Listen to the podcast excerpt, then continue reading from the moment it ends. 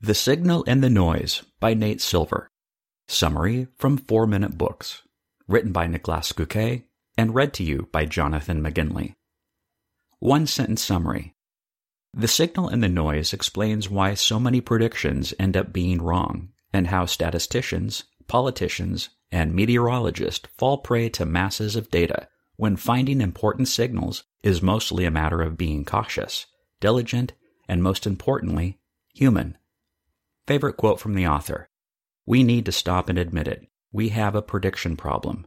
We love to predict things, and we aren't very good at it.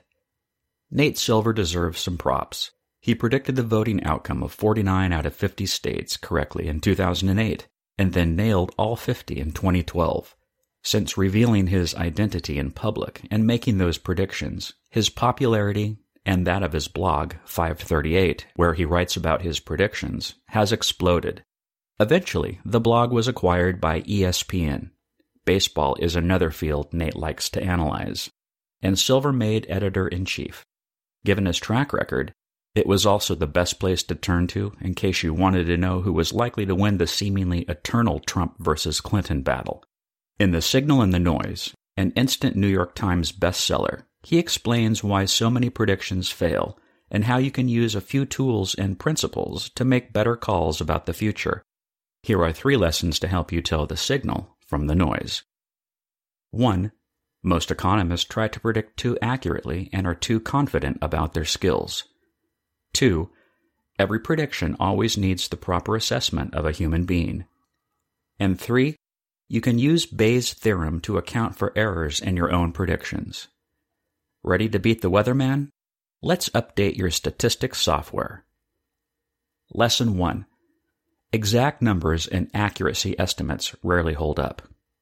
Here are some of the people who make a living off predictions sports commentators and broadcasters, stock analysts, the people in charge of the weather forecast, pollsters, poker players, economists, marketers, and of course, fortune tellers.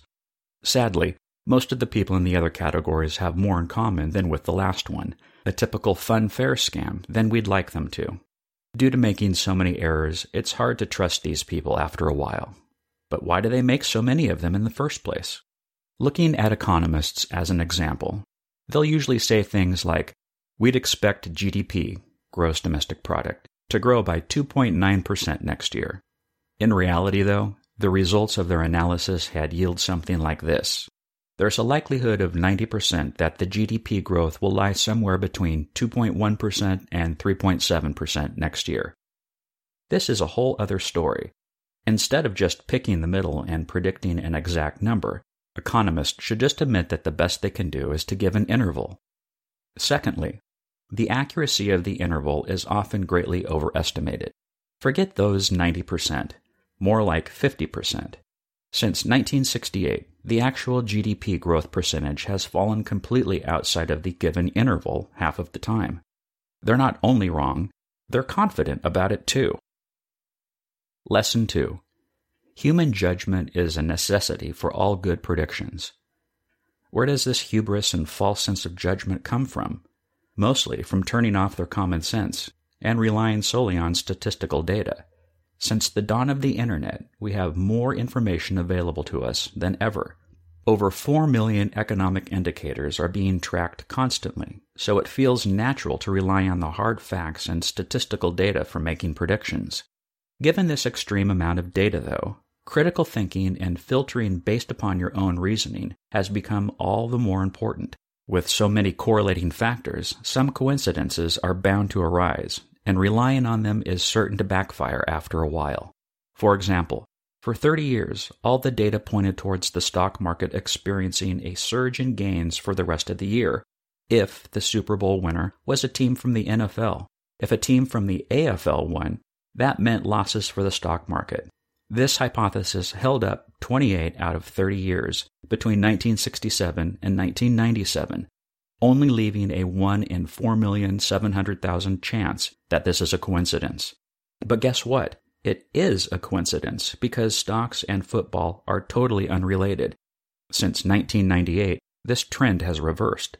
No matter how much technology we use to maneuver the wealth of data available to us, It is of crucial importance to always have a human being sit at the table, take a skeptical look at the analysis, and call the shots. Lesson 3. If you want to make the predictions better, use Bayes' theorem. To help you make better decisions, here's a cool tool you can use Bayes' theorem. What it comes down to is a simple mathematical formula that you can use to predict the likelihood of something under the assumption that a given fact is true. A popular example used to explain it is the likelihood of having breast cancer if the result of your mammogram is positive. You might know that roughly 10% of all positive mammogram results are so called false positives. One out of 10 people with a positive result does not actually have cancer. This might lead you to think that even if you have a positive result, there's still just a 90% chance that you have cancer. Actually, it's a lot less still, because you need to account for how many people overall have cancer. For example, if you factor in that only 1% of people eventually end up with the disease, and that even for those that have it, the mammogram result is only positive 3 out of 4 times, you can put together the equation as follows. Divide the percentage of correctly positive labeled people with cancer, 0.75 times 0.01, by all positive labeled people, aka those who actually have cancer and a positive result, and those with a false positive, 0.75 times 0.1 plus 0.1 times 0.99 which will show you that a positive mammogram result means that you still have just a 7% chance of actually having cancer. Note, I made those numbers up. Research shows the number of people with cancer after a positive mammogram result to be roughly 10%. The signal and the noise review. Statistics isn't an easy topic to understand, but a crucial one. It's one of the best ways to work against those cognitive biases that keep you from making good decisions. I highly recommend checking out Nate's work and the signal and the noise. What else can you learn from the blinks? How feedback loops and a myriad of other factors make predicting a tough job. Four reasons why the entire U.S. economy didn't see the 2008 financial crisis coming. What the foundation of all good predictions is. Why is it so hard to beat the stock market? How can you predict the next stock market bubble? why more complex models aren't necessarily better, and what Clauset's curve could have told you about 9 11 before it happened. Who would I recommend the signal and the noise summary to?